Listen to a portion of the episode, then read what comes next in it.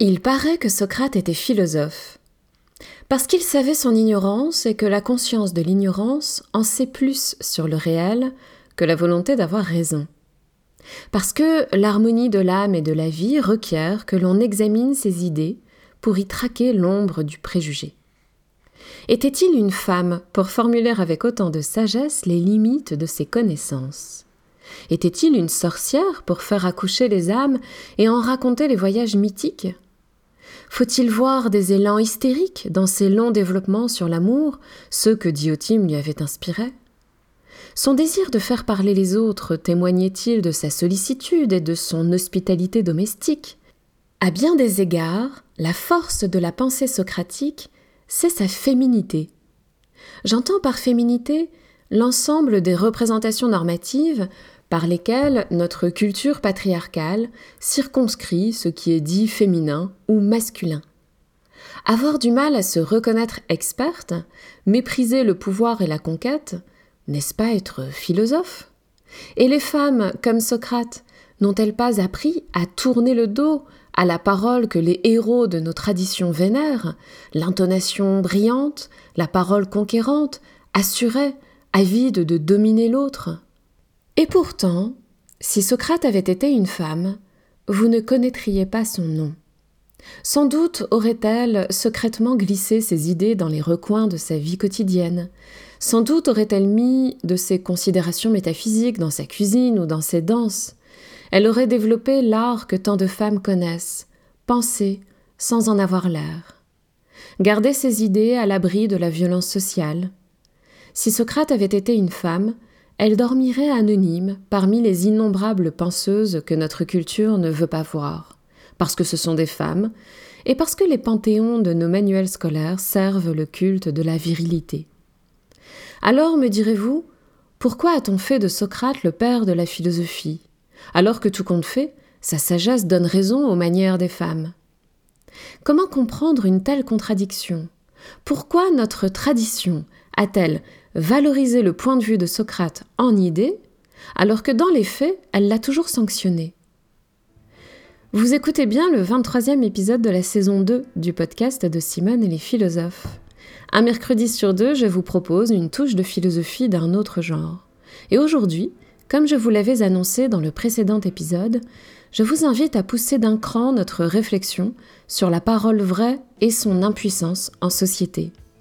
Si vous avez manqué l'épisode précédent, je vous invite à aller l'écouter et à revenir ici ensuite. Souvent, les épisodes sont construits de manière isolée, mais là, il y a une continuité entre ces deux épisodes qui fait que je vous recommande d'écouter d'abord l'épisode 22 avant euh, d'écouter la suite euh, de celui-ci.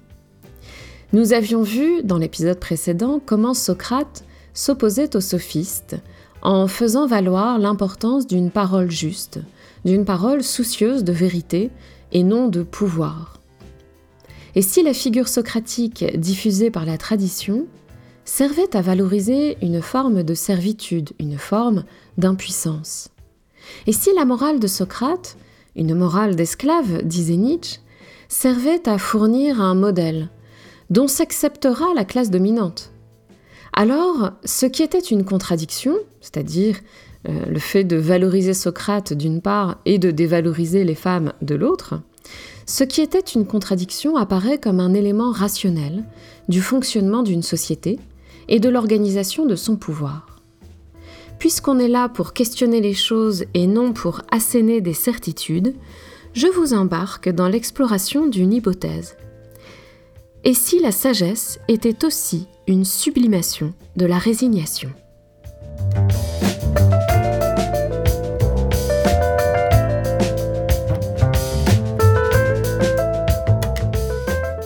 La force de Socrate, c'est sa féminité, comme je le disais en introduction, avec un brin de mauvais esprit, c'est peut-être aussi qu'inversement, l'impuissance des femmes, c'est leur vertu socratique. Et si Caliclès avait eu raison de recommander à Socrate d'apprendre à se défendre plutôt que de se sacrifier au nom de la vérité? Et si la sagesse était enseignée parce qu'elle encourage à servir les intérêts des gens de pouvoir? Ceux qui ne se soumettent pas à cette sagesse. Vous me direz sans doute que j'exagère à avoir des rapports de domination partout. La belle sagesse des philosophes ne plane-t-elle pas au-dessus des affaires humaines et de leurs enjeux de pouvoir? Eh bien, je ne crois pas. Il ne s'agit bien sûr pas d'adresser des procès d'intention aux philosophes eux-mêmes.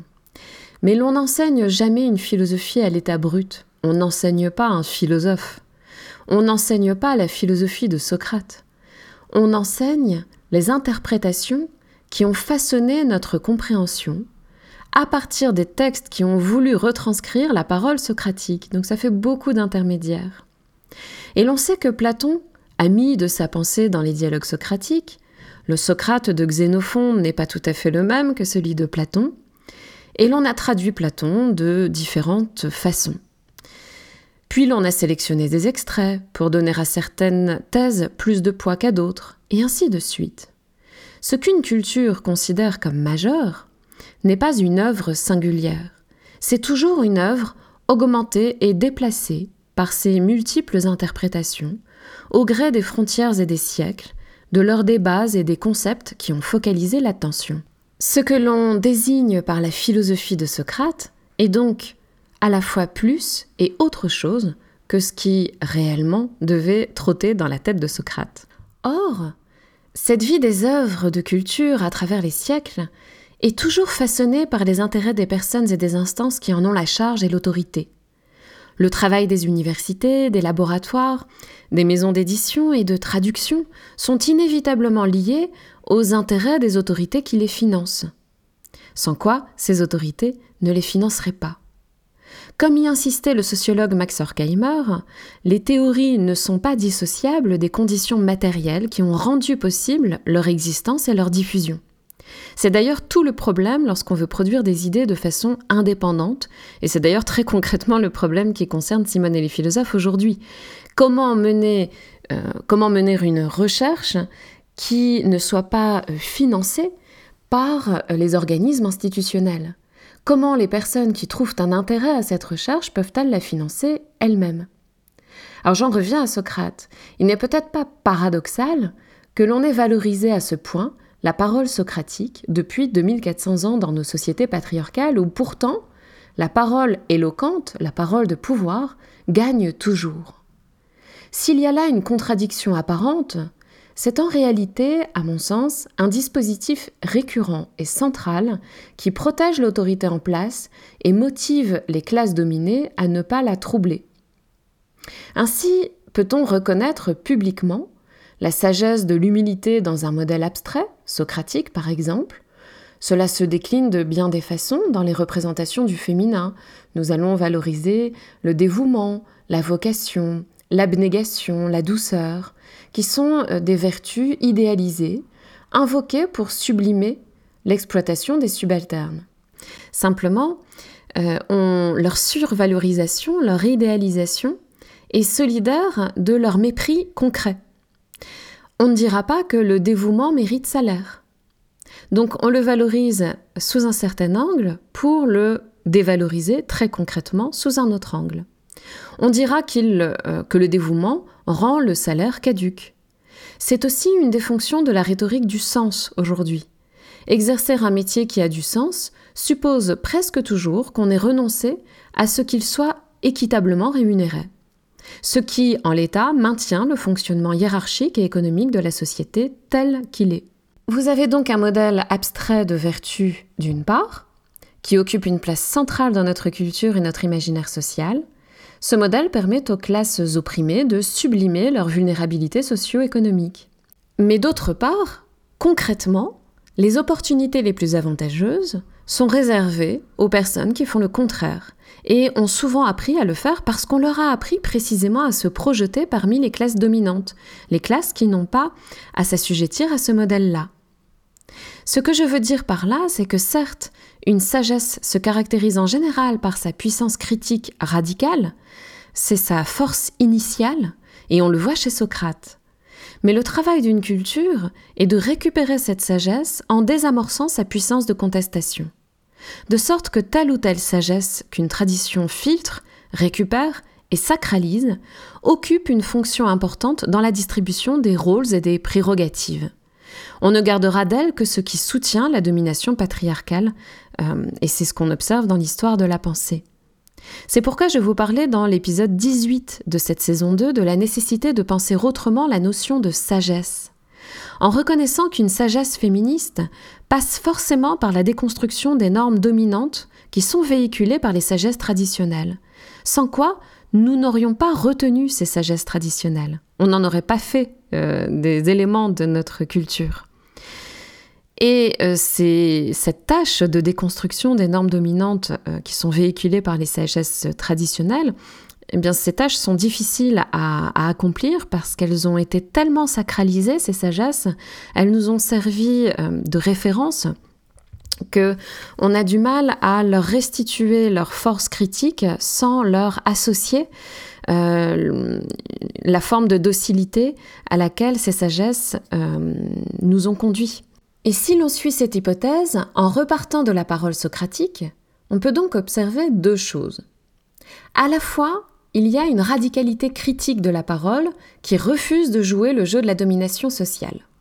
La radicalité d'un silence conscient, choisi, provocateur, par exemple.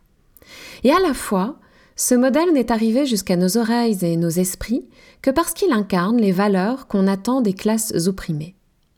S'il encourageait les personnes à refuser leur sort, on ne l'enseignerait pas dans les écoles. En un sens donc, ce que je suggère ici, c'est qu'une philosophie considérée comme majeure l'est parce qu'elle participe, sans que son auteur l'ait voulu, mais parce qu'elle participe euh, dans sa réutilisation à la protection de la hiérarchie en place. En d'autres termes, une philosophie qui passe à la postérité n'y parvient qu'en adoptant une fonction que Marx appelait idéologique. Elle véhicule une image mystificatrice de la réalité qui motive l'assujettissement des classes dominées. On pourra dire alors qu'il faut envoyer bouler la philosophie, euh, puisqu'elle est complice, euh, à chaque époque, elle est complice de la domination sociale euh, qui est caractéristique de l'époque en question. Mais je ne crois pas. Je crois là encore que l'effort de comprendre indéfiniment continue de, bah, de définir la philosophie et qu'en ce sens, c'est vital. Simplement, il faut accepter que cet effort de comprendre produise des théories qui sont elles-mêmes constamment réappropriables, récupérables, qui donc, en tant que telles, en tant que théorie, euh, peuvent toujours servir euh, le système dominant. Alors cet épisode peut vous paraître un peu abstrait, mais je vous propose en guise de conclusion justement de lui donner une tournure concrète. Et je vous propose un exercice en trois parties. D'abord, euh, je vous suggère d'essayer d'observer aujourd'hui, demain, après-demain, quelles sont les actions auxquelles vous donnez beaucoup de valeur par vos paroles et par votre capacité d'abnégation? C'est-à-dire euh, des actions auxquelles vous donnez tellement de valeur que bien que vous y sacrifiez certains intérêts, euh, vous y regagnez euh, une forme de, satisfaction bah, qui est consciente et explicite, au moins dans votre tête. Par exemple, lorsque vous dites que telle ou telle mission est fondamentale pour vous ou qu'elle a beaucoup de sens. Essayez, si vous le pouvez, de noter ces observations, simplement sans juger. Peut-être même les rapporterez-vous à des propos qu'on vous tient. Et les personnes qui les tiennent, d'ailleurs, ne sont pas toujours celles qui les appliquent. Il est par exemple fréquent que des hommes, euh, gagnant bien leur vie, conseillent aux femmes de s'adonner à une activité peu rémunératrice qui aurait du sens pour elles. Sans jugement, sans procès d'intention, on peut observer ce genre de choses. Il n'y a pas euh, de mauvaise euh, intention à supposer derrière ce fonctionnement ou derrière ces paroles.